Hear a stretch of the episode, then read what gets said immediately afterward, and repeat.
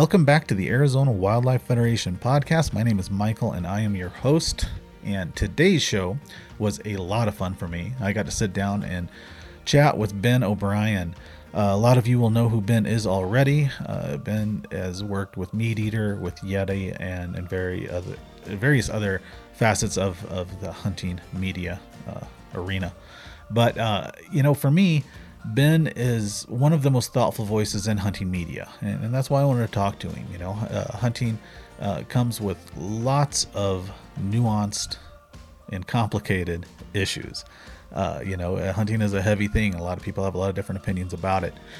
But Ben always has a very thought-provoking take on some of these complicated issues. So that that's why I wanted to talk to him, and and I had a great conversation. We cover all kinds of things from, you know, family to how how to best present yourself to the public as a hunter, you know, for the longevity and the heritage of, of this thing that we love to do. So I hope you enjoy this conversation. I certainly did. And before we get into that, though, let's uh, let's talk about some of our uh, opportunities for you to get involved in conservation in the state of Arizona. And the first of those up is one that's very near and dear to me, and that is the Arizona Wildlife Federation's 2023 annual Camo at the Capitol event. This is coming up here on President's Day, February 20th, at Wesley Bolin Memorial Plaza. That is the plaza right out in front of the Capitol. You cannot miss it. Uh, that's Capitol in Phoenix. Uh, let's see, the event's going to run from 10 a.m. to 1 p.m. This is your opportunity to get down and shake hands with a lot of our conservation organization leaders, our legislators, decision makers, and to show our decision makers that we are united in our caring for wildlife, public lands, habitat, and access to all of it. That we we we are standing together in support of the North American model of wildlife conservation. So it's an important thing and it's a lot of fun. This is going to be a virtual who's who of conservation organizations in Arizona. Everybody from Arizona Antelope to the Elk Society to Desert Bighorn Sheep to Audubon. Um, so anyone who, who understands the benefits of, of hunting and angling and how it works for our wildlife and our habitat. So come down, please say hello to me. Uh, as a bonus, you know, while supplies last, you might be able to get to taste some wild game offerings as well. I'm making bobcat tamales. We're going to have mule deer tacos. We're going to have goose Reuben sandwiches. So lots of stuff. No guarantee that stuff's going to hang around long, though. But, uh, but you might get lucky and get to taste a few things as well. So come down, say hello, please. Then up, let's see. We have the Outdoor Skills Network 2023 Winter R3 Partners Gathering. Now, this isn't generally like open to just public. Um, this is going to be for those who are involved in a conservation uh, focused or outdoor focused nonprofit organization or there of the likes. So, I'm not doing a great job of explaining this, so I'm going to send you to a link in our show notes where you can check it out and see if it is a right fit for you or your organization, or if you know an organization that you think would be a good fit for, that you could pass that along to. But I go twice a year, it's an all day event and it's always a great time. I always learn a ton and I always meet a lot of wonderful people. So if that sounds like the right fit for you, please check it out and I will see you there.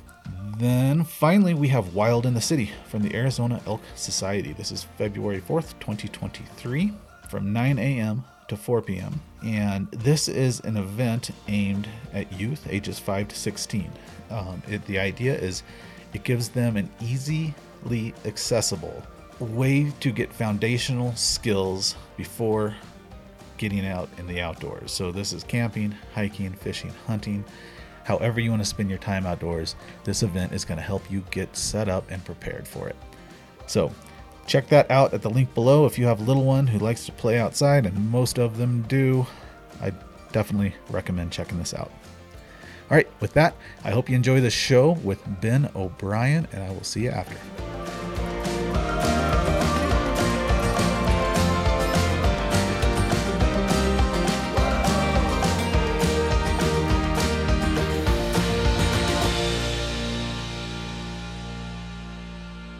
Three, two, oh wait. All right, Ben O'Brien. Now we're recording. All right.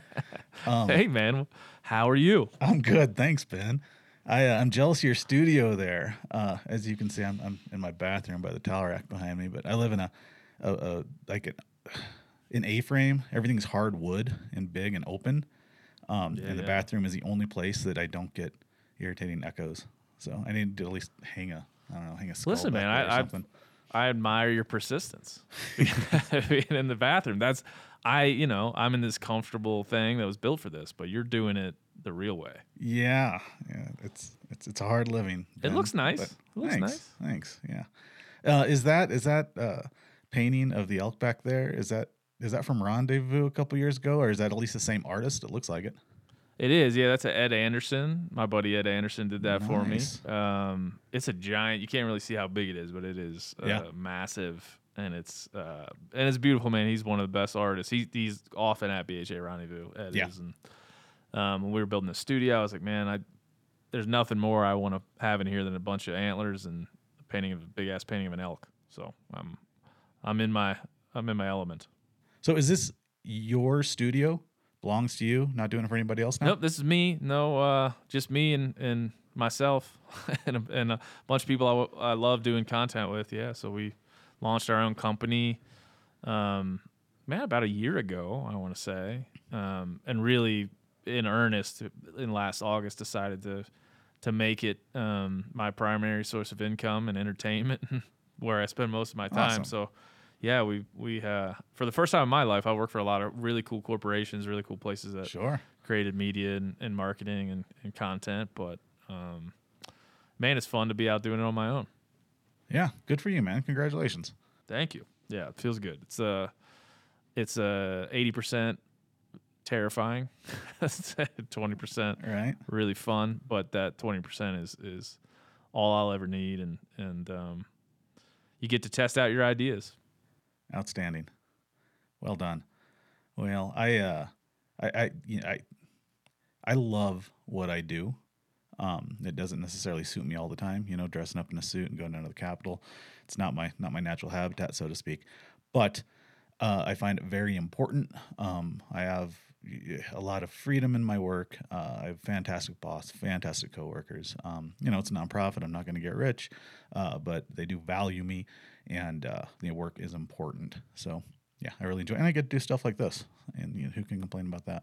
I know. I don't. I always say I really feel. I, it feels great to be where I am, um, but that's not. Uh, that's not a negative for what I've done to get to this point. I have worked Yeah, for some wonderful people and been able to do some amazing things um, over Right, the last 15 years in, in kind of the hunting space professionally. And so it's um, I, I couldn't have gotten here without those experiences and those people and and Mm-hmm. deciding that it was time in my life where I could um, pursue something like this and have my own media company and the responsibilities that go with that and um, the day to day grind that goes with it too. I grew up with a dad that uh, had his own business for 40 over f- almost 45 years. Um, And watched him go through that grind, watched him work Saturdays, watched him work on Christmas, watched him do all these things. And um, I, I have I have a very uh, succinct and concise view of what it looks like to have your own business and um, to wear all the hats. So I'm, I'm I really feel like it's uh, it's going to make me better at all things and has thus far. Awesome, man. I'm happy to hear that, and I feel largely the same way. You know, I've got, I've got buddies um, who are retired now, and they're retired young enough that they are just out there burning boot leather on the landscape, hunting and fishing all the time. And you know, while I get to go a lot more more than your average fella, um, I'm jealous of those guys. You know, they they they they had long careers where they worked very hard, made a lot of good choices, and now they're reaping the the awards. I, on the other hand, made several poor choices throughout my life. Um, had a lot of fun, played and traveled and partied a lot, but you know, and and I will be working into my elder years. With that said, though, man, you know, here I am living in this beautiful place, beautiful family, children I adore. I hunt and fish all the time. I value my work. So you know, how can you how can you regret anything? Yeah, it's a different. I'm I'm in a similar situation. I'm not uh, doing this to be wealthy. I was one of my co-hosts on one of our podcasts, Sam Lundgren. We do a elk podcast together. We were talking about this the other day. Um, we were driving. We went to an event in the capital city of Montana, Helena, called uh, Elk at the Capitol, and got to see the governor speak. And yeah, I heard all about that. yeah, we got to be in proximity to folks like you that do do it for a living. Um, I- and we were just kind of talking about how we're tangential to that. We like show up and watch and, and are really are very very like grateful to be a part of that as just citizens um, and to have platforms to be able to speak about it. But we're also just we know how good we got it. we know we, we both have families that love us. We both to get get to go and hunt and fish, and essentially get paid to do it. Um, and now we kind of get to make our own decisions about who we want to work with and, and kind of the values that we want to chase and how we want to reflect ourselves in the public forum and all of that is is important in um, being able to kind of navigate that on your own is is the hard way but it's it's for for me over the last six months it's been nothing but reaffirming that it's the right way um, i certainly share your sentiments around it. i have an amazing family and uh, they're so damn supportive of what i do and my kids are wild as hell and want to be there whenever they can and um, Awesome. I, I I don't know that my legacy for them will be financial. I will be something Yeah, I'm far same boat, greater than that. Hopefully, Right, right. I think I don't know. a Good, good, solid appreciation for wildlife and wild places is a pretty good legacy to live leave to your kids. Yeah, that's at least the foundation of it. I'm not sure I'll leave them a a, a big ranch or anything like that. Right. Uh, Well, Maybe, you keep never know. advocating for public lands, and you'll you'll leave them leave them alone. yeah, I'm gonna. That's that's really when I when I originally, man, I'm coming up on my second term on um, BHA's North American board, Mm-hmm. so it's been six years. And that initial conversation I had with Land Tawney about it, he was like, "Why would you want to do something like this?" I was like, "Well, I I just had my son is six now. Mm-hmm. Um, I was like, I just had my first child, and and I want them to have this. That's it. Yeah. it's pretty much that Yeah. simple. It's not political. It's not ideological. It's it's about them, and I'm right. this is my trust fund. This is my value trust fund for them to say that I did the work and I was a part of the movement, and um, I want I want them to know that I put that in for them. Right. Yeah, man. You know, my my wife and uh, my families are both back in Missouri, and and don't don't misunderstand. I love the Ozarks. I love those clear, cold streams, you know, and those deep wooded hollows and hills. But you know, we have a tiny bit of public land back there, uh, and you know, I'm raising my kids out west. Well, uh, let's let's be completely clear. I'm I'm selfish as well. I want all this for myself. Um, but I also want it for them, and I want them to have access to it because they don't have access to it back east. It's all locked up in leases now. When I was a kid, I could go knock on doors and get permission to hunt, and you just you can't do it anymore. And it's unfortunate, you know. I had a great childhood like that, but it just it's it doesn't exist anymore. Yeah, I was just uh, somebody forwarded me a, a quote from the great philosopher Matthew McConaughey. Uh, you Oh, may know him. It's probably not the same not being read in his voice though. I know, but he was talking about just in his own life, selfish acts and selfless acts being this thing that we treat as separate. Like we can't act for ourselves and still have some Mm-hmm. Oh, Mo- element of most of my selfless. selfless acts are a little selfish as well. Yeah. So I he, he fully he- admit it. yeah, he was positing like, "Hey, man, I want to live in a space where I can do both at the same time." And I just thought, man, I kind of run everything back through the hunting and conservation lens anyway, but run that idea back through that, like, yeah, selfish. There's a very selfish act uh, in hunting. It's a very personal thing. It's a very, it's something that is uh, incredibly, incredibly personal. But at the same time, you're you're doing that within a system that you know that is forwarding this for the next generation. It is, it is Right. a, intellectually, you know, um, that our model of conservation, our system of wildlife funding is working, and you're a part of it. Um, so I, hearing that from him, I'm like, man, this that's really I think a, something that hunters could understand for themselves. Um, that it can be deeply personally satisfying to go play Mm-hmm. the game of, of chasing a wild creature and then getting it, killing it, eating it. That can be for you. That's okay. Um, Yeah, But yeah. luckily for you, at the same time where it is a selfish act, there is a system that allows that to be selfless and what you contribute outside of those moments. Yeah, you know, there's a similar quote from Ed Abbey Uh, and there- it's a long. There's no way I could recite it, but basically, it advocates for being a selfish advocate. Yeah. Um, he's, He Yep. says it's not enough to get down there, you know, and lobby for this or that, but you have to you have to be out there. You have to be enjoying it, and make time for that. Yeah. I once paid uh, I once paid David Hasselhoff on Cameo to read that quote to Phil the engineer at Meat Eater. Oh, nice! I must have missed that. so episode. somewhere somewhere uh, in my phone is a video of David Hasselhoff uh, talking about you know don't be a half-hearted don't be a half-hearted user or whatever Ed, uh, the Ed Abbey it's one of my favorite Ed, uh, Ed Abbey quotes and when I was trying to convince yeah when I was trying to convince Phil the engineer to go hunting that was one of the tactics I used That's fantastic. you know, to read that quote to Phil the engineer at Meat Eater Oh, it's wonderful. Yeah. uh, so somewhere, somewhere uh, in my phone is a video of David Hasselhoff uh, talking about you know don't be a half-hearted, don't be a half-hearted user or whatever. The Ed, uh, the Ed Abbey, it's one of my favorite Ed, uh, Ed Abbey quotes. And when I was trying to convince, yeah, when I was trying to convince Phil the engineer to go hunting, that was one of the tactics I used. That's awesome. Well, I'll tell you what. Uh, eventually, I imagine most folks are going to know who you are, but I'm sure a few won't. Um, so I want to get around to an introduction, but I'll, but I'll warm you up first uh, and pay you a compliment. Uh, you're here today because I like the way you talk about hunting, um, not only in content but in style as well. And I'll give you an example of that.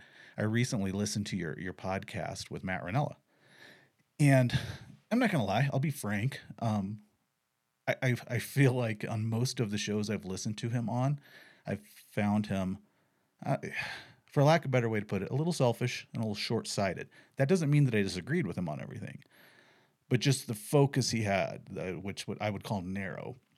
Um, but the conversation you had with him, you you you managed to challenge him on certain points in a way that was very non-threatening um, and caused him to open up and explain himself, which was was very refreshing in my opinion, and it was the best show I've listened to with him on it. So good good job on that one. But but yeah, that's just an example. Thank you.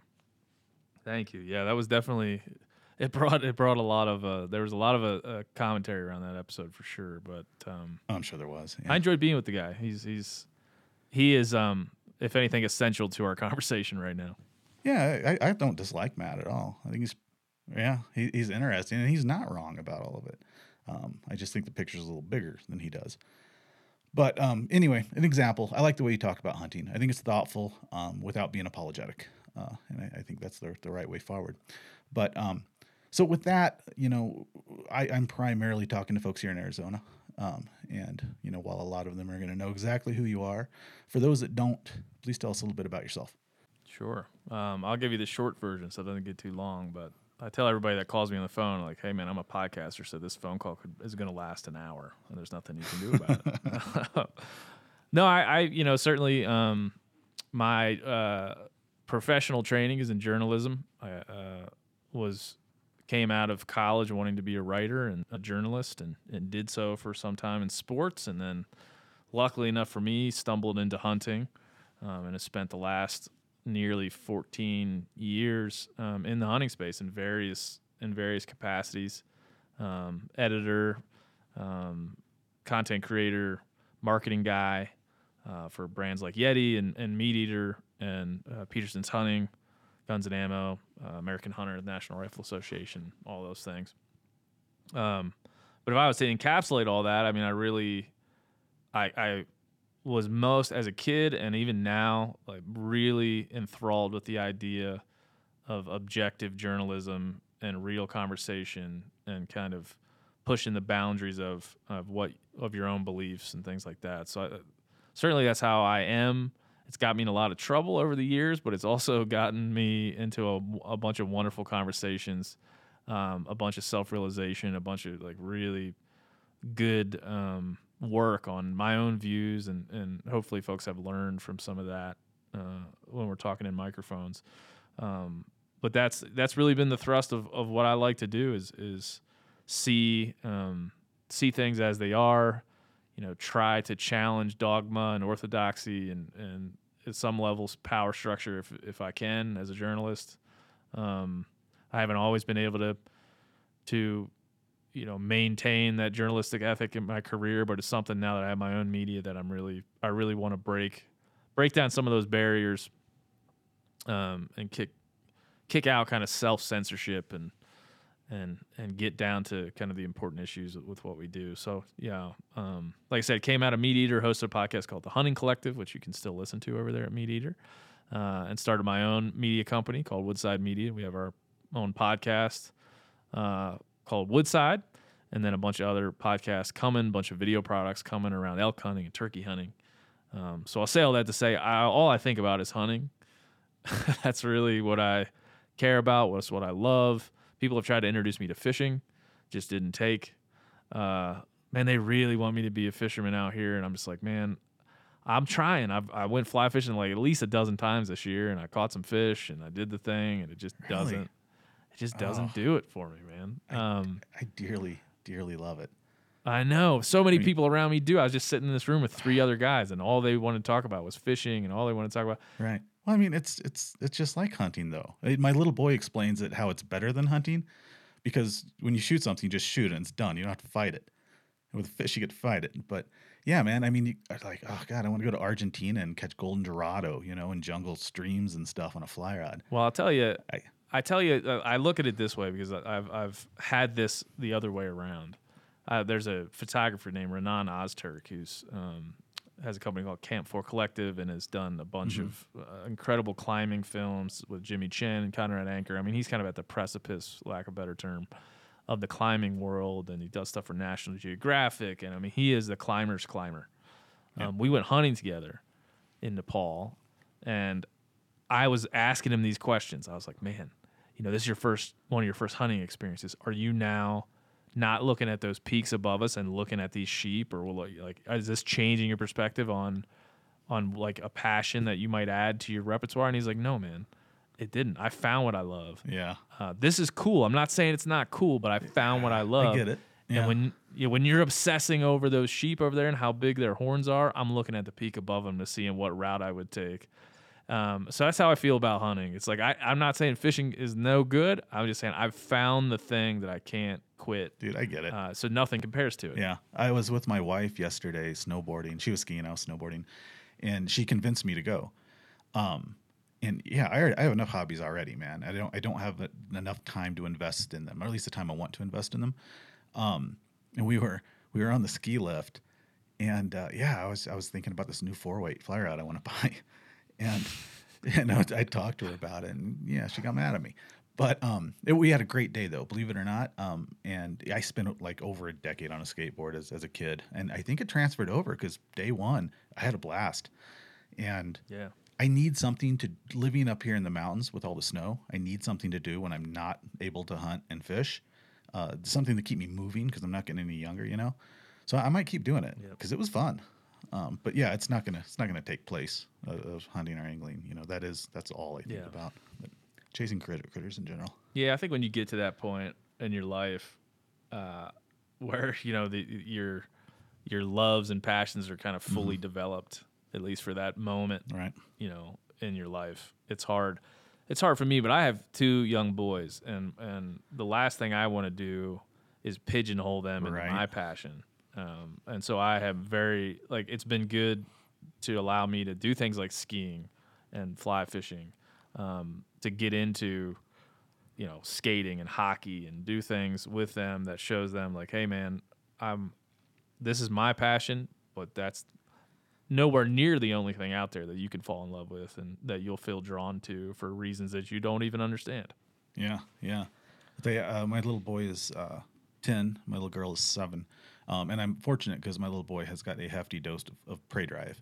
Um, he, he likes to chase critters, um, but you know he also likes to snowboard. So that's something I can do with him in the wintertime. Uh, and I don't know the little girl I might work a little harder on. Um, or maybe, maybe I shouldn't even say that. The only requirements I have for my kids is that they have an appreciation for wildlife and public lands and nat- natural systems. Um, and I think I'm already there. So I think I already won that battle. But who knows what they're going to end up doing. But little boy, he does enjoy hook and bullet sports, if you want to call them that. Yeah, that's a good thing.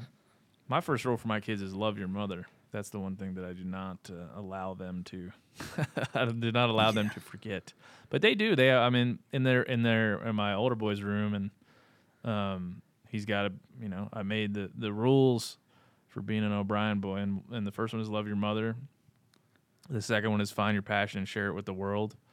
Um, that's Im- important to me. The third one is you know be yourself. Um, and I forget the fourth one. My God, my own rules, I forget them.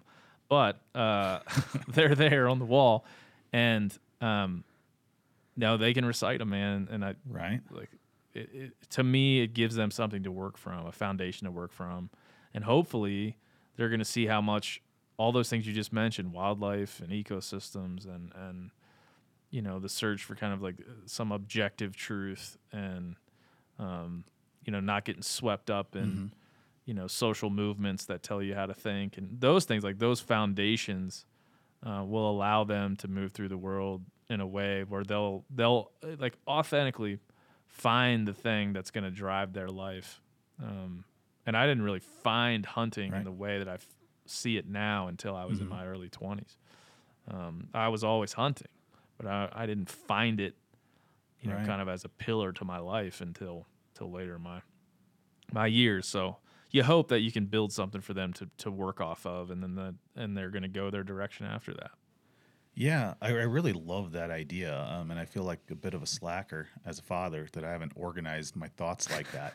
Well, I, feel like forgot one of mine, so. I feel like I, I push for for the I push for the same things. You know, like for instance, uh, you know, my, my wife, she, she's you know my, my best friend and partner, and if anybody ever cops attitude, you know, I'm I'm her first defender. You know, you, you don't backtalk your mom. So I think I, I do push for those things. I just haven't done it as organized, but I like it. I might steal it from you. Yeah, I think a respect for respect for your mom is is uh is paramount in my life. So they know, like we've we've pretty much established that like I only have to just look at them at, at this point, Yeah. and they run toward the timeout zone. Uh, like, I just got to go. Did you just do it? Yeah. Oh, now. Uh, so it, it saves you some time having to yell at them once you've established it in writing. Right. And I, I'm not I'm not what you would call a scary dad. You know, I mean, my kid, kids get you know dozens of hugs and kisses every single day, but I try to rule with that iron fist. I try to be a little bit of a scary dad, just because I think it's part of my job. But Hmm. and you know, here I'll, I'll put it this way. Um, and oh gosh, I, I hope I don't upset anyone by saying this. Um, for the last decade, we we've lived in the most progressive area uh, in Arizona, most progressive neighborhood, the most progressive town, and now we are in a very rural, somewhat right-leaning, uh, like you'd call it a neighborhood um, community. Um, and as far as like politics go, this is not this is anything I say here does not point in a direction of my own personal politics or leanings. But I will say, although you know, uh, lifelong friends, almost like family that we have down in that progressive neighborhood, you know, people that are very near and dear to us. The kids in that neighborhood, man, they're tough. Uh, you know, but they also they have parents that if they misbehave or interrupt, you know, everything will stop because they deserve to express themselves no matter who they're interrupting type of type of parenting Yeah. there's always a reason oh she's going through this or oh he's going through that those kids are rough. These kids up here man they behave. I mean they're respectful. Yeah. so i uh, I'm, I'm trying to find a nice middle ground uh, which I, I think i am you know like i said i do try to rule with an iron fist and i got very good children. I'm very proud of them. Yeah, me too. but uh, it's been an interesting finding just moving and living in different places with different kinds of people. Um, and that's not to say one side's better than the other or these folks are better than those folks. I, I find good in in all yeah. sides of thinking but uh but yeah definitely a difference in behavior as far as children go You'd like to think that everybody's just trying to figure it out, you know. That's how I, I try to No, they start are. with They the- absolutely are. Like start with that, but I do I will say that I know my like I know my position um I'll tell you this story. it's not not uh, all the way in context, but I was getting a new phone the other day. I was in the Verizon store with this this guy. He's 21 years old, and he uh, was was a like a gamer. We started talking about his generation. You're 21. You know, what's this look like? Um, he had many of the tendencies I think that you're describing. Uh, I think he grew up um, in a place in California where um, his emotions were were paramount and and um, how he felt he externalized many of the issues in his life rather Sure. than internalizing Mm-hmm. um, and solving them himself. And so just the way talking to a 21 year old and listening to him talk about virtual reality and kind of some of the, solu- the solutions technology would have for him and his life and his generation, I realized, oh, well, um, I'm already, I'm barreling towards being an old man in a rocking chair right now.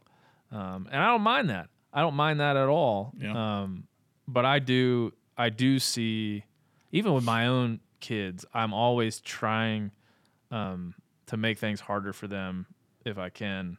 Not in the sense of their lives are going to be hard, but in the sense of like making them work through things, ma- Right. rather than just letting them off the hook for something they did wrong. Like making them work through the problem, why they got to where they were. Um, we do a lot of like conceptual learning. Like, hey, um, you know, you did that thing you didn't think. Well, you hit your brother and you weren't thinking about it. But what if you what if you put his eye out? You can never take that back. Right. think about it that way. Um, and then we talk. The other thing we talk about as a family and, and with my boys is is um, I tell my six year old every day when he goes to kindergarten. I tell him be a leader. And it, nowadays he just repeats it before I even say it. He goes, "I'm okay. Be a leader." and, but I, I hope I hope that that helps. Like those two things put together helps him kind of think internally that he's the solution to the problem. Like whatever the problem is, he's the solution to it, and whatever his problem is, he's the solution to it. Um, because you see a lot of those folks that are in maybe more liberal, progressive mindsets that externalize all their problems and look to point the finger at a system or a race of people or an identity of, of folks or somebody on the TV. You see that on all on all kind of spectrums of politics, but yeah. Yeah. I was gonna say, man, I see that with the rural folks out here oh too. yeah, man. You know, Oh, yeah. everything's always somebody else's fault. Or city slickers' fault. They call they call them city slickers around here. Yeah, man. like we came away. 10, 10 miles down the road. I came away with that. Um, kind of stumbled on. Not I didn't stumble on the idea, but I stumbled on it being useful. This idea of causation, correlation, and causation. When I was speaking with Matt Rinella, and we talked about it on that podcast about how uh, he was great at correlation, but but utterly a failure at causation. Like really, Listen, yeah. really very poor. Um, because he has a, a set narrative in his mind and it, it, it causes Mm-hmm. him to be narrow. So when I sat down and I started to see that stuff come out, my whole uh, mission was to try to break that down for him and be like, okay, I, I'm not going to convince you you're wrong, but I want you to at least try to to, to be more causal in your thinking going forward, um, and, and and try to work a little bit on the edges of your narrative. Uh, he's the type of person that's not going to like be so introspective. But let's just work a little bit on the edges of your narrative. You hate this thing, you don't like this. Like maybe maybe go to the edges, the fringes, and see what you find out there in the gray area. see where you might be Sure. wrong. Um, and I think in that particular conversation, he did back off a few things that made me feel like he was he was doing that. So Yeah, I thought so too. I very well I noticed that, and you know I'm also aware that we all have that Oh, that yeah. stuff. You know, no matter how hard you try not to, we all have our own narratives. We all have our own ideologies, um, and it's tough. And I, I find I do get better at it as I get older, but you know I'll, I'll never master it and be a you know complete yeah, completely critical of myself and my own ideas. I guess. Yeah, nobody wants to be disliked. Everybody, like the the way that that mostly manifests, it manifests in my life, where you just kind of social uh, contagion and like shared ideas and feeling like you want to be accepted into a group and liked uh, for your ideas. And then once you feel how awesome it is to be a part of a group and just you you start to self censor, you start to not say things that you really believe. If something bothers you, you just like ah nah, you know, it's better not to say anything because Yeah. then people get mad. Um, but being disagreeable is is an important part of you know just uh, like squaring your intellectual pursuits and knowing Sure. like sometimes you gotta go Yeah. wait wait guys i know we all agree that hunting is awesome but like what about this part have we thought about this because um if if i'm gonna love hunting i i'm also going to criticize it heavily and make it better and that's part of the, my love affair with the damn thing Right. So so then how do you you know, in this is part of that introspective search, you know, trying to figure out how to approach and how to think about things. You know, I have all kinds of opinions about hunting, all kinds, you know, what's good, what's bad, how to do it, how to do it right, how to do it wrong. But my opinions are not everybody's opinions. Um, and I'll give one example that I'm sure will make some people mad at me. But, and this is just my personal opinion, not the opinion of any of the organizations I volunteer for or work for, but uh, we lost hunting coyote hunting contest here in Arizona quite a while back. Um, honestly, man, I thought coyote hunting contests and the imagery that comes with them overall was bad for hunting. It made people look at hunting through an ugly lens. Now, I also realized that coyote hunting contest could be looked at through a different scope and be called things like, you know, specific predator control programs for things like when you reintroduction some new Sonoran antelope to a new area. I see the purpose. I'm not against that. But the name contest, the piles of dead coyotes and photos, saw that as bad for hunting. Um, so in my mind though when these things come up it's like there is a real thing uh, that's a slippery slope but where do you where do you draw that line it's like yeah th- this really does suck for hunting we should probably stop this but if i say okay let's stop this then there, what's the next thing going to be Yeah, it's it, it's hard to suss that out the way I look at it, man. Because I've been through that kind of torturous. Like I really want to take a hard line on this, but I know if I do, I'll probably be wrong in some ways. Because Yeah. we live in. Uh, first, I'll say we live in a world of of half truth. A lot of people Mm-hmm. like to tell you half the truth, the half that they that they like, the worldview that they have. Right. They're going to tell you half of the truth, and that's going to sound really good because it is true, right? It's it's what they're saying is true, but they're intentionally leaving off the entire picture. Ah, yeah This there are so many culture warrior half truth artists out there that that uh, traffic in this, and that all they need you to do is buy into a series of um, uh, ideas that seem logical. That's it. Then they got you. Then they then they capitalize however whatever they need to do. So I, I like knowing that what you said there is kind of the, the, the picture of coyote contest. It's complicated. Um, Yeah. There's so many levels to it. So what I came to after a lot of like stepping stepping on my own toes and, and saying things I wanted to take back and, and wondering if every opinion I had had to be right all the time, I came to all I'm doing is turning on a mic and exploring these ideas. And I am allowed to do that. It's my right to explore these ideas. I want to find people that can push me in ways that I don't already um, haven't already been pushed, and and I wanted them to be skeptical of me. I want to be skeptical of them in a very like positive way. Um, yeah and reserve the right to change your mind and 100%. narrative with more information Not only reserve the right to, expect to. Because my Yeah. gosh, if you've Yeah. lived at all in your life, you know that you look at yourself ten years ago. You don't go, "That guy was right." You, Oh, God, nobody that does that. embarrassing and Yeah. if you do that, you're kind of in, you know, you, you got you got problems. You you look at yourself ten years ago and you go, that guy knew nothing. You know, that's Uh-huh. what you do. Yeah. And so that's all that I. That's kind of the way that I like to think about these ideas. Um, and that's not a cop out either. I, I can get into the spec- the specificity and draw a hard line when it when that's needed. But that's it's a part of an exploration of this idea, and also just saying like, look, there's going to be some regional things about coyote contests that are more important in some areas than aren't in others. Um, and, and I will say that that predators are the like the battleground right now in the greater society. Oh, yeah. In greater society, they're they're that's where the conversation is going to happen where we disagree, right? It's it is Right. it. If I'm like, hey, I'm going to eat that deer, most people are like, great. cool What are you going to do? Yeah. Uh, steak, burger? What are we doing? Mm-hmm. If you say, hey, I'm going to shoot that mountain lion, the bulk of people are going to go, yeah uh, doesn't, what? doesn't fly as well Yeah. So we just have to identify that as like a crucial battleground um, where we can do some real good. But as hunters, you have to be willing, no matter what somebody might call you.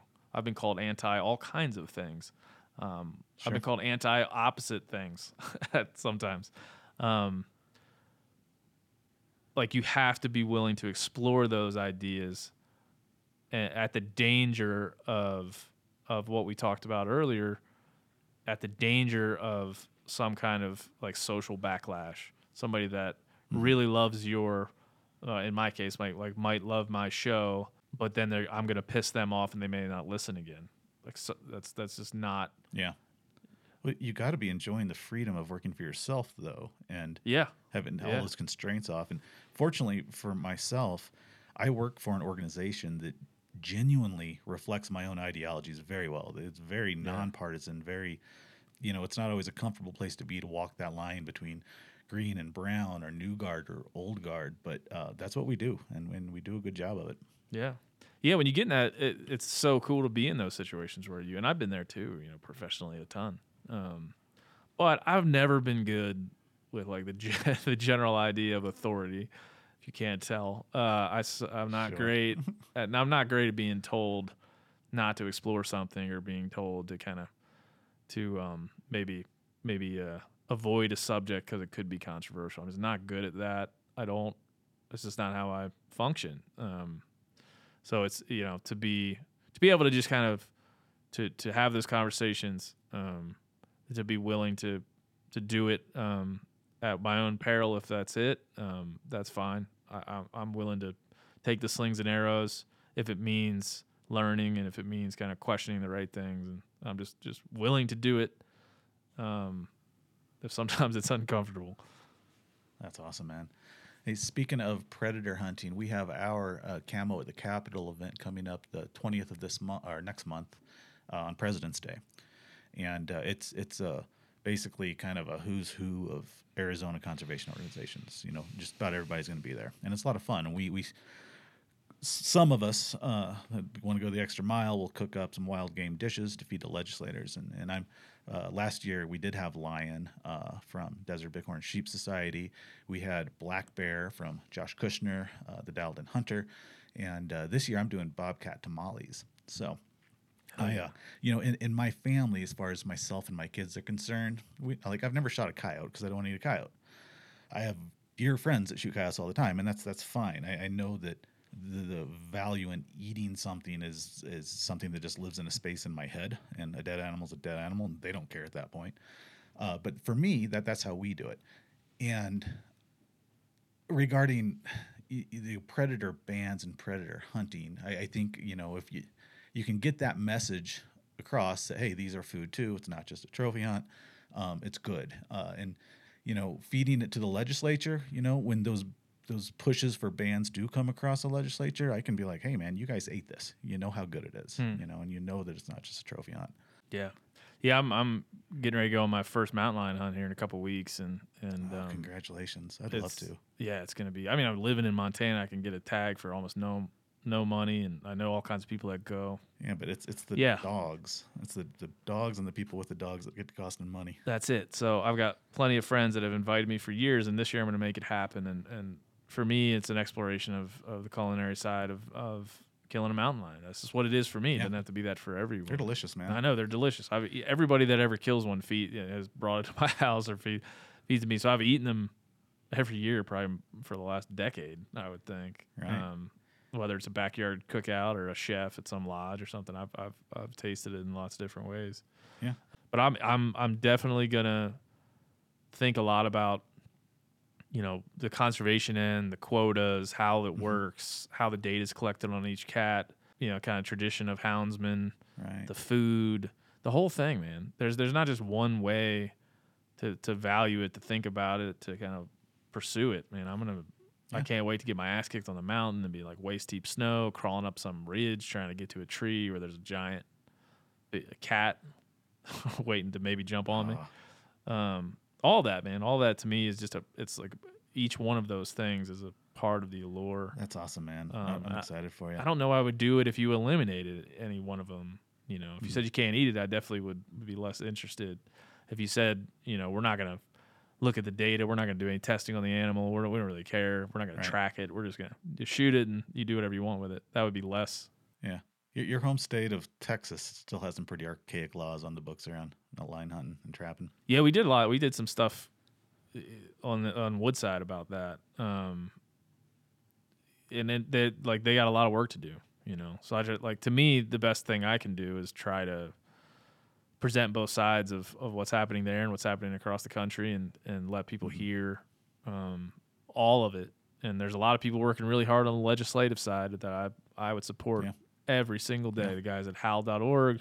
So I've known the uh, I've had a lot of friends at Sportsmen's Alliance for a lot of years. Uh, Safari Club International. I mean, there's a a litany of organizations fighting. Um, BHA uh, that I've been a part of for a long time. So, like, I, I feel well represented there. I guess what I'll say, and I feel like Yeah. there are people that are representing my beliefs and interests really damn well out there in the world.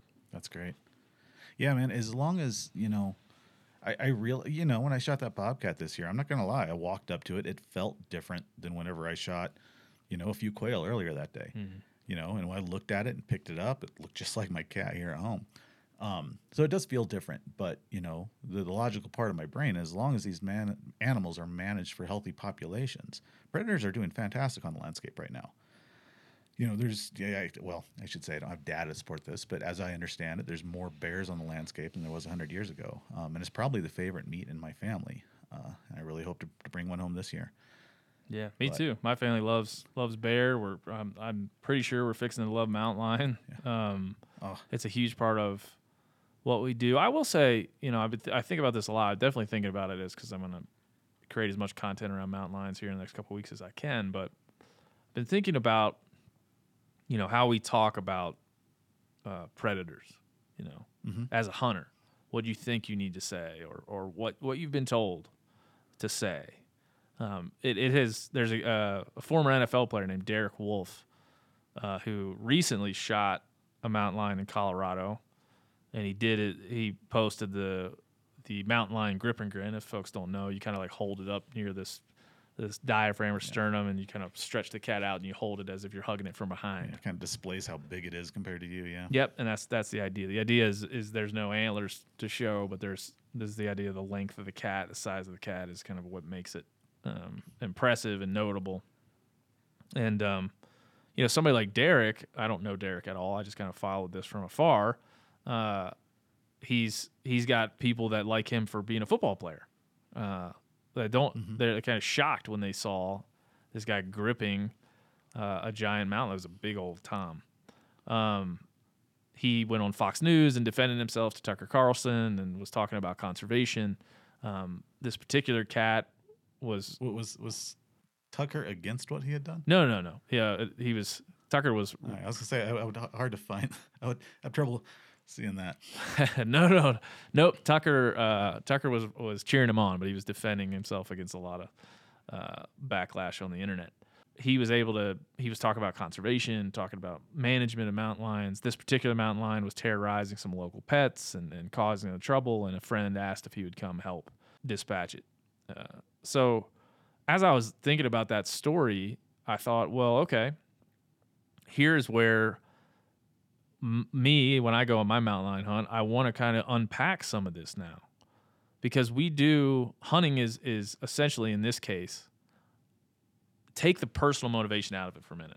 Take your take your motivation, your style, your at like everything that you believe hunting is. Remove that for one sec, and then think about it as a management tool, as a as a tool for state wildlife agencies to get the the proper predator prey balance, the proper cohabitation. Think of it and talk about it as a tool first, and that's what Derek was doing, talking about it as a tool. But really try to find a way to clearly separate. And this is where people that don't agree with hunting tend to like to muddy the water. Clearly separate hunting as a management tool and why you go.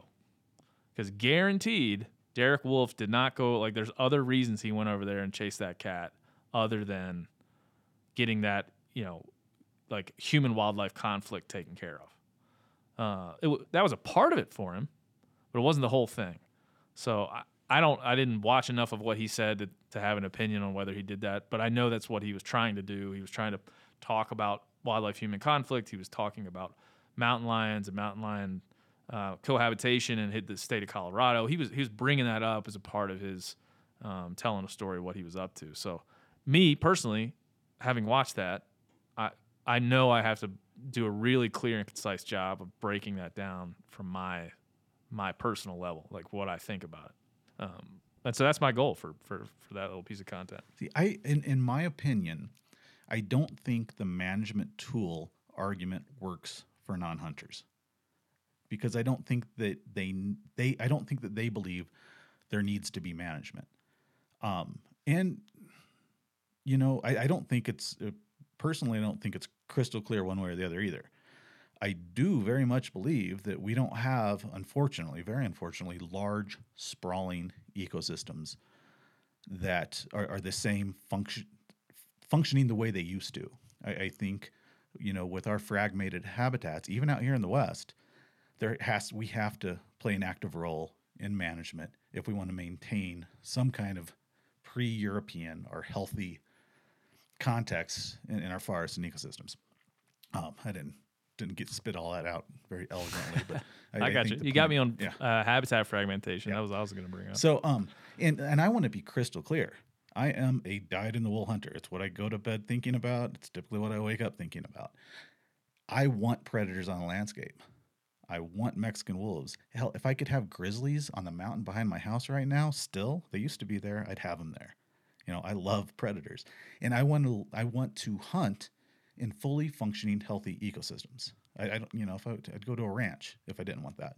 So I, I want them there. Uh, but also, I don't see the difference in as far as managing, as long as there are healthy, sustainable populations out there, they should be able to be utilized as a resource, just like deer elk. There is no difference in my mind, and it only comes down to feelings at that point. Hmm. Yeah, I mean, I think I just go back to this like really important concepts. One of them is what is you know conservation. Part of the mechanism of conservation is the sustain, sustainable use of a natural resource. That's that's part of the mechanism of mm-hmm. real tangible conservation. And if I can interject right there, I think that that is extremely important because people need that tangible connection to nature in order to care about it. There's there's some folks out there that care about it being there just to have it there. They don't even have to touch it. Sure. But they are very few and far between. There's a lot of sporting people out there that their only connection and the only thing they care about is the fact that they get to go out there and harvest a deer every year. But yet they're they're still passing that value on to their kids and their grandkids. And that's an army of people to stand up for wild places. Yeah, yeah. I mean that's that's almost always my argument. And I, I start to think about people that, as you said, that don't hunt, that don't understand, you know, the broad concepts of wildlife and wildlife management in this country and just see it through a popular lens, right? They see it through whatever um, you know, whatever small snippets that they see, right? They they and and mostly what they see are the negative ones. You know, I was on CNN.com the other day, and there was Josh Bowmar and Sarah Bowmar on there for you know celebrity hunters or poachers. Um, they're going to see the young lady that up here in um, Montana that shot the husky and thought it was a wolf. Yeah. They're going to see, yeah. they're going to like be introduced to snippets like that, and that's going to be the context in which they approach the subject. So I think like, okay, given that idea, what do I do? What do I say to them? What do I, when I try to talk them through these concepts, how do I approach it? And some of those, some of those broad concepts are have lasted through time for a reason. So, you know, the most good for the most people for the most amount of time. Like that is a very important concept around conservation. Um, you could start by saying that to someone, and then you could explain the last 120 years of wildlife conservation in this country if you know even a part of the history and compel just about anybody to be like, well, that's cool. I want to learn more about that. Yeah. Um, there's a ton of ways to get people not to de- not to like defray the con- the real conversation about predator management that has to happen, but to say like let's let's go back for a minute and and let me explain to you the, how I approach this intellectually. You know, and all the systems that I think really work, and it, the evidence I have that they work, and at least that's a start, man. And then yeah. and then come back to me after you've you've kind of done some exploration there, and then we can start talking about mountain lions and predators and overall ecosystem health um, mm-hmm. in a real way without just kind of like you said functioning on an emotion one way you know or the other um, right. and also admitting like listen man everybody everybody has individual motivations for hunting um, you can't generalize them and, and, the people that generalize them definitely are out to um, out to see hunting end or see it at least see it in the in the popular sense, uh, predator hunting end for sure. Um, so just knowing that that's out there, man, that's that's a constant challenge and it's never going to go away. Yeah, you know, and uh, that that that type of thinking is exactly you know what why I wanted you on.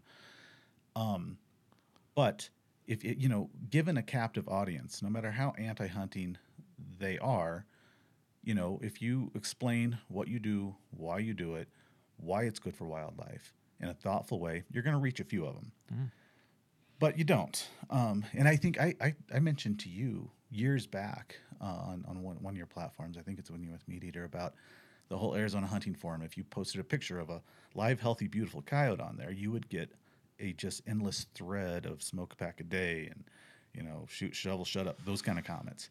so in my, in my, you know, drive, um, my life's ambition to draw a bridge between, you know, and I hate saying green and brown because I live in a world of hazel, but those those environmental groups versus conservation groups. Hmm. Again, mm. I don't like that division there, but I want to build a bridge between those two groups because I've lived in both those camps. Mm. I, I know how they think. I know how hunters think.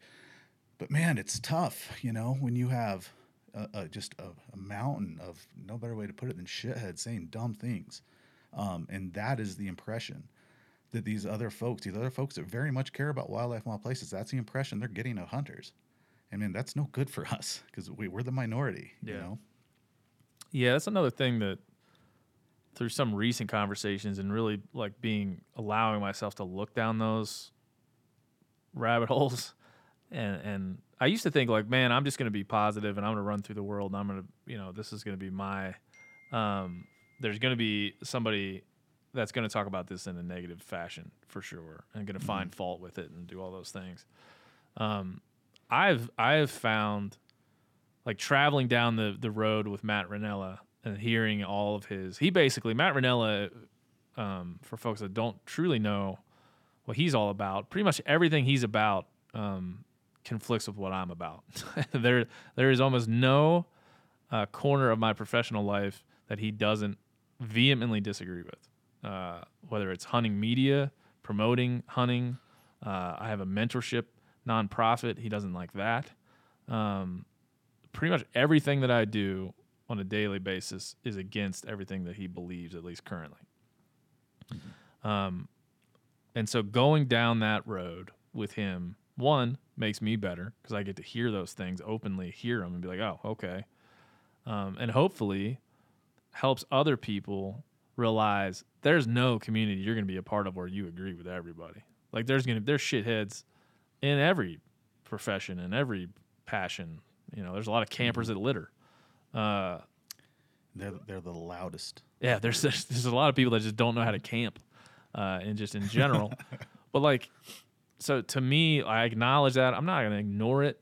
Um, in fact, I'm going to like walk over there and see what's going on and explore it yeah. and see how I can I can learn from from that and and become a like a better be able to better articulate myself um, and why I believe it to be positive. And I've I have not in all those talking to vegans and talking to people that hate what I do on a philosophical, ideological level.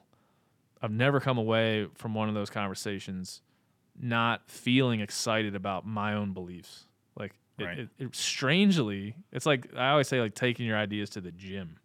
Take them to the gym, work them out a little bit. They're going to get stronger, um, yeah. and you'll feel like a better representative for hunting. And it's a good thing that you take ownership over hunting and its community and the way it looks. That's a good thing. Yeah, um, yeah, it is yeah, don't let that spin you down this road where you become a critic of everyone else because you have ownership of what hunting is. That's the wrong way to take mm-hmm. it. The right way to take it is go talk to those people, let them make you better, throw out the stuff you you just can't get with, take in the stuff that that will take in the challenges that, that make you better what you do, and then move on and go. I appreciate that attitude, man. And you know, I'll point out one other thing they all buy licenses, they all buy tags, they're all buying into this system of conservation that works for wildlife. So whether you like how they do it, as long as they're doing it legally, they're they're part of a system that works. Yeah, I mean it's just it's it's something I still wrestle with, and I'll probably wrestle with it forever. Uh, this idea of looking at and and judging people's personal motivations for hunting. Mhm.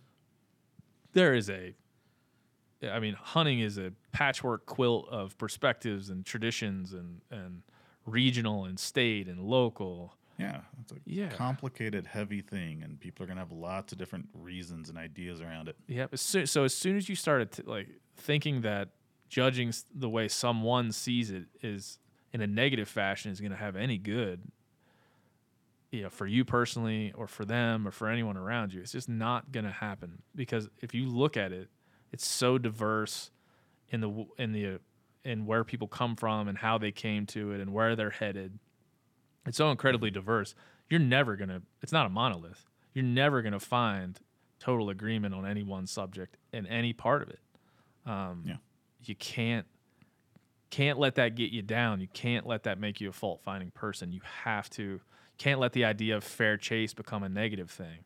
Fair chase isn't about you; it's about the animal. Um, Right. it- it- so there there's so so many things that I've had to navigate as a, as a professional in the industry and just a person doing this. Uh, I got in the industry when I was 22, so I've grown up in this. Um, and boy, I've taken some lumps on the head growing up, and, and I've I've I've had some difficult moments where I've had to change my approach, and I'm sure that'll happen again tomorrow probably.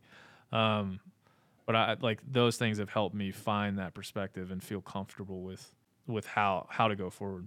You know, one thing I wanted to touch on with you, and I, we've already gone quite a long time here, but uh, is is the whole trophy hunting thing. It's that's something I've been giving a lot of thought to lately. Because I'll be honest, I my wife and my little boy, uh, my little boy turned ten. My wife killed her last first year last year, and it was definitely an emotional journey for her. But she's decided to stick with it. So now I've both put them both in for cow elk. That frees me up um, to start looking at older age class class male animals, which is something I've never done. I've never hunted like that, but I want to. Um, you know, I, I want to find a mature elk. I want to find a mature mule deer, and I want to find a mature Coues deer. Those are my goals moving forward these next few years. And there, there's a lot of good arguments based around wildlife management for taking older age class animals out. Um, and there's good arguments for how it's affected wildlife populations uh, in our country. Some say potentially save them. So I realize that trophy hunting, at least in, in my world, is not a, a bad word. Now there are egregious uh, trophy hunting instances that are really ugly. You know, uh, rich folks in Africa. Not that they all do it bad, but some do. So there's that. But I've been thinking a lot about it, and one one thing that has struck me is, as far as feelings, when when I go to bed at night before an elk hunt, I'm not thinking about a spike bull. You know, I'm dreaming about a big giant mature male. Why do I do that? I have no idea. I think it's something in our genetics. I feel like Native Americans were that way. When a bird watcher goes down to southeast Missouri and they want to see their first elegant trogon, they're not daydreaming about a drab female or immature male. They want to see a full, lit up, mature male. You know, so it's it's not just a hunter thing; it's a human thing, and I'm not sure where it comes from, but uh, Yeah, I think it comes from a lot of places. I, I don't think you're wrong that, you know, I've read a lot of accounts of Native Americans, um, and and not even in, in European cultures and Scandinavian cultures where the hunter was thought to have all this immense knowledge about wildlife. This, this they were the selector of what what needed to go and what needed to stay uh, and small tribal communities. Like they they were essentially uh, the wildlife biologist without even knowing what that was. So I think there is something that knowledge like that like that knowledge of a hunter to know that you are the one with the responsibility to have the knowledge of what allows these populations to sustain that sustain us um, is very deep within your psyche. It, it is fully.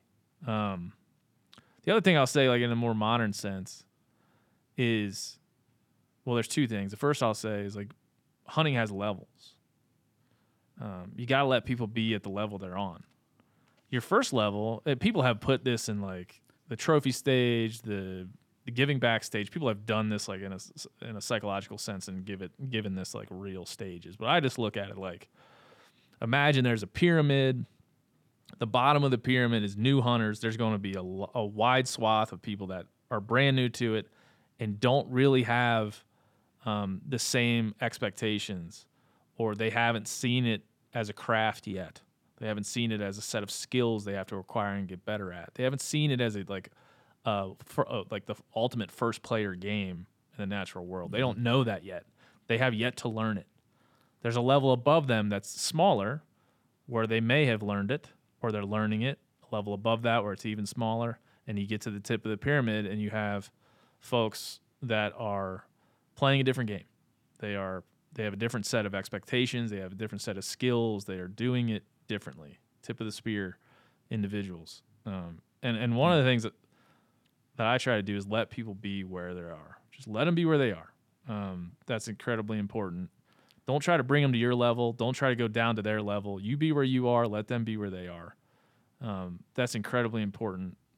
Uh, and knowing that there's a process to that, um, and people have to be there. So that's that's the first one. Let people be at their level, man. Just, just don't don't go down to their level and say, "Man, I don't understand why you don't just want a mature buck. You just want just just killing something is enough. If you're at level one, shit. If you're mm-hmm. le- at level ten, the level one expectation it feels boring to you, not compelling at all.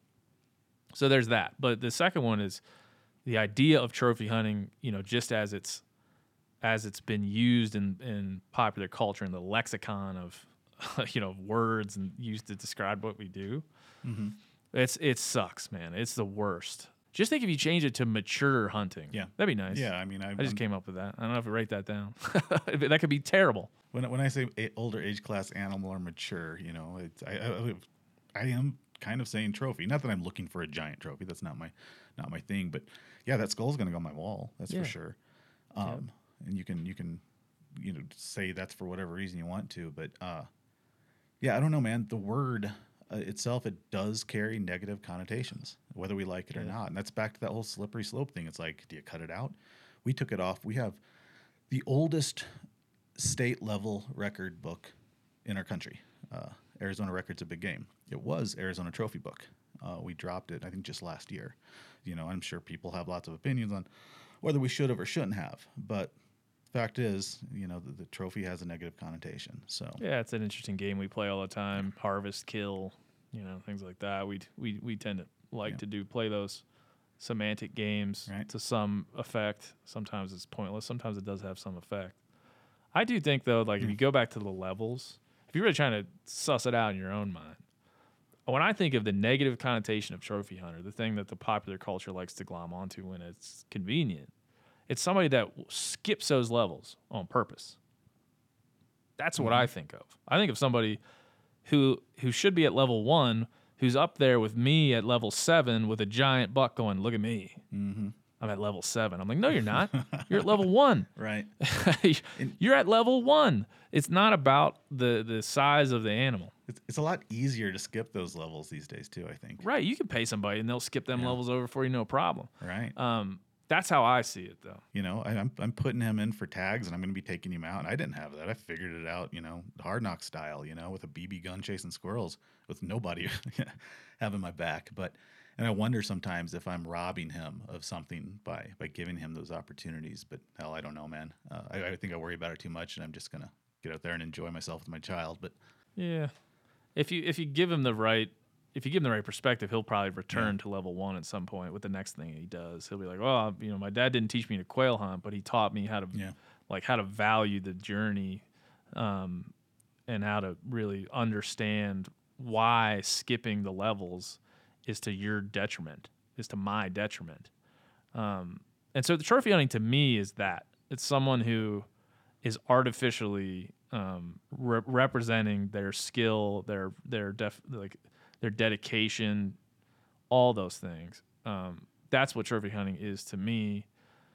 But it it completely changes if you say like trophy hunting, take the word trophy off and just put the word mature on there. And then then you become to me you become a top level hunter. You become someone who has done it long enough that like you're talking about where you start to value different things from the experience and, and you start to be more immersed in what we talked about earlier in, in being able to select the right animal at the right time and having thought about it as if you were plucking the right to you're a veteran gardener and you're plucking the right tomato off the right off the bush at the right exact time and feeding it to your family at the exact time and understanding that that process. So in that way the same kind the same term can be used to exalt someone and and or or damn them. I don't know what to do with that. I don't have a solution for that. Um getting yeah getting rid of the term i guess is one solution but it's not going to get rid of the concept. The concept will remain. Yeah, I agree with you. Um, there's not always going to be hard and fast answers to this stuff. It's complicated, but Yeah. you know I, that is one thing that I did agree with Rinella on Matt, and that was the whole kind of overzealous hunting. And, you know, not to say that these guys that are killing a lot of animals don't enjoy it. I'm sure they're enjoying hunting all the time. I would, but uh, but with the the end means of being social media, things like that. Now, now for me, social media, I, I have tons of grip and grins, you know, but I also have tons of plated up food and processing and landscape. Um, but for, for me, social media has always been just about extending the experience, you know, it drawing out the fun. Now I get to share it with people. I get to keep talking about it. Uh, and it's fun. But, uh, well, it used to be before Instagram went to reels. Now it's kind of just my own personal picture books. Nobody sees anything, but, um, but uh, yeah, I do struggle with that a little bit. But again, you know, not everybody's got the same motivations as me, and as long as they're doing it legally, you know, and ethically, then you know, who am I to say, say, you know, what people should or shouldn't, or how they should or shouldn't? Yeah. I think that's the struggle of our time, man. As as I go through and think about issues and what people say to me about what I do, um, is people trying to figure out how to talk about things, you know, and, and who to listen to. So many voices out there. There's so many ways that you can express yourself about the things that you do in the hunting space. Um, there's so many people struggling with how to do it. I struggle with it personally. There's times, there was a time a couple years ago where I unfollowed everybody and took Instagram off my phone and didn't look at it. I don't even know how many long. It was like eight months probably. I just I unfollowed everything. I just shut it off. I was kind of done with it. Fast forward 24 months or so, I love it.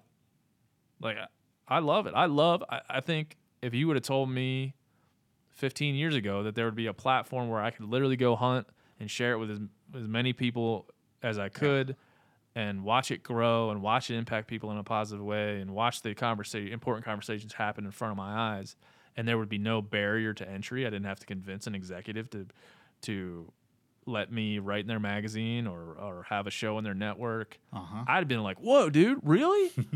like, let's do it." Uh, so now, I've struggled with social media because I think we're the generation that just has that on our shoulders.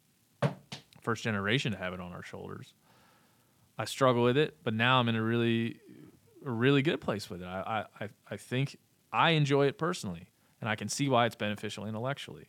Yeah. Do I think it's perfect? Hell no No, no there's, Um, there's a big dark side to it as well. But it sucks a lot of Yeah. times, right? But um, that's my personal journey. I don't. Th- I'm not saying everybody has to think that, but that's what I think currently. I was in this room a couple hours ago with some people that were bitching about social media, and I said, "Look, man, I get it. I've been where you are, but here's where I'm at." And I think they were like, "Oh, that's a good point, I guess." I was like, "Dude, it's so cool that I get to go hunt mountain lions, film it, and just put it out there the next day, and and it's cool as shit." yeah, man, I, I get to share hunts with guys I, I met at Rendezvous three years ago. You know, and that's awesome. It's awesome. It's a great way to keep up with folks. Yeah. So I, I that's where I'm at. I hope people can get there. Um, but I also understand that man, sometimes because it used to be a little bit more of a personal touch of a community. You talk to people, you share your art, you share your opinions. Now it's just kind of like a virtual slot machine. Like you just, you know, Yeah. pulling that lever and it spins and it shows you something. You pull it again, it spins and it shows you something. It definitely has changed in the way that it presents you things. Um, so that's unfortunate, but I don't Yeah, really go on there and look at content. To be honest, I go and post and, Yeah. and then I go about my life, and um, so I don't really get into the slot machine world very much. Yeah, honestly, man, it's not the same. All you get is you get a few of your friends' photos, and you get reels from people you've never seen before. Yeah, man. You go in uh, there like you see a guy. Oh, there's a guy skiing. That's great. I never. Oh no, and it hears you too. You know how many snowboarding videos I'm getting right now? Yeah, that's true. Just because I went the other day and talked about it. that's true. I, I don't know. Maybe, maybe I sound a little crazy there, but I'm starting to think that's a real thing. All right. Dude, I don't think you sound crazy. I, I think, man, I've been I was in, on Facebook and MySpace when you had to have a college email, Oh yeah, I remember my I remember MySpace like that. Yeah. but it wasn't like that in the beginning. And I think that turn that social media has taken Oh yeah. in 20 years, people are going to look at it as evil. The idea that when you first got there, it was about communicating with people. It was about this interaction, and it was is if you had if somebody follows you, Right. Instagram at least in the beginning didn't manipulate it Mm-hmm. as much. It served you the people that you wanted to see, and there was an honest interaction there. You said, "I like this," and you click the button, and then it would show you everything that that person Yeah. Posted in, in a fairly chronological order, and then and then you could select whether you wanted the the algorithm to do some hierarchical work for you, or you could just see it in chronological order. You used to be able to do that. Over time, they've said, "Oh, well, there's all these people that want to see your stuff. We're not going to give it to them. You know what? We're not going to give that your content to the people that say they want it. You know what we're going to make you do is pay for them to see it, uh, or we're not gonna. We're just gonna shadow ban you. We know that to be true now after the Twitter files. We know that that's happened. Um, and so I, I think we're gonna look back on that turn of social media Right. where where it went from Yeah. some type of community that was trying to Yeah. be built on the idea of personal interactions. It turned and then it turned into a, a casino of atten- attention economy casino where you just they're just trying to get you to stay there as long as possible. Well, maybe something new will will spring up, uh, but yeah, I get really curmudgeony at that. It's like I already done this, I already got years of stuff there. I don't want to move, but yeah, maybe maybe something that'll spawn something better. Who knows? Yeah, that's just our generation's thing, man. I I came up with a flip phone until I was in my twenties, and Oh, they were great, man. The batteries lasted for days. dude, I had a BlackBerry. You ever have a BlackBerry with that little rolly ball in the middle? That No, was I never had a BlackBerry. You felt like a real professional when you got a BlackBerry, dude. it was real. Um, so that that I think that's just what we have to we've had to deal with, and and my kids will have to deal with a different version of it, but it will it will be baked into society and it just be a part of of how things go. Um, and it, it wasn't like that for me, so it just it'll just be a different, you know, the, over the span of time, a different experience for them. Yeah. Well, Ben, you're an easy guy to talk to, man. I appreciate this. Like I said, if you call me on the phone, I got to talk to you for an hour. I tell people that all the time. yeah. Uh, well, my kids are going to be busting through the door any minute here now. Um, hey, do you ever hunt Arizona? Boy, I'm trying to think of like, have I ever hunted Arizona? I don't think I have, but I want to. Dude, it is an amazing state. I got know. so much diversity and habitat here I know. I'm. and critters. I love hunting Coues deer. I love hunting javelina. I love hunting. I want to kill a Mearns quail. Like I got a lot of things on my list. well, hey, man, if you ever make it down, uh, we, we will formally host you as the Arizona Wildlife Federation yeah. on any one of those hunts you want. I know where to find critters. Well, that's uh, that's if that's a formal invitation, accepted.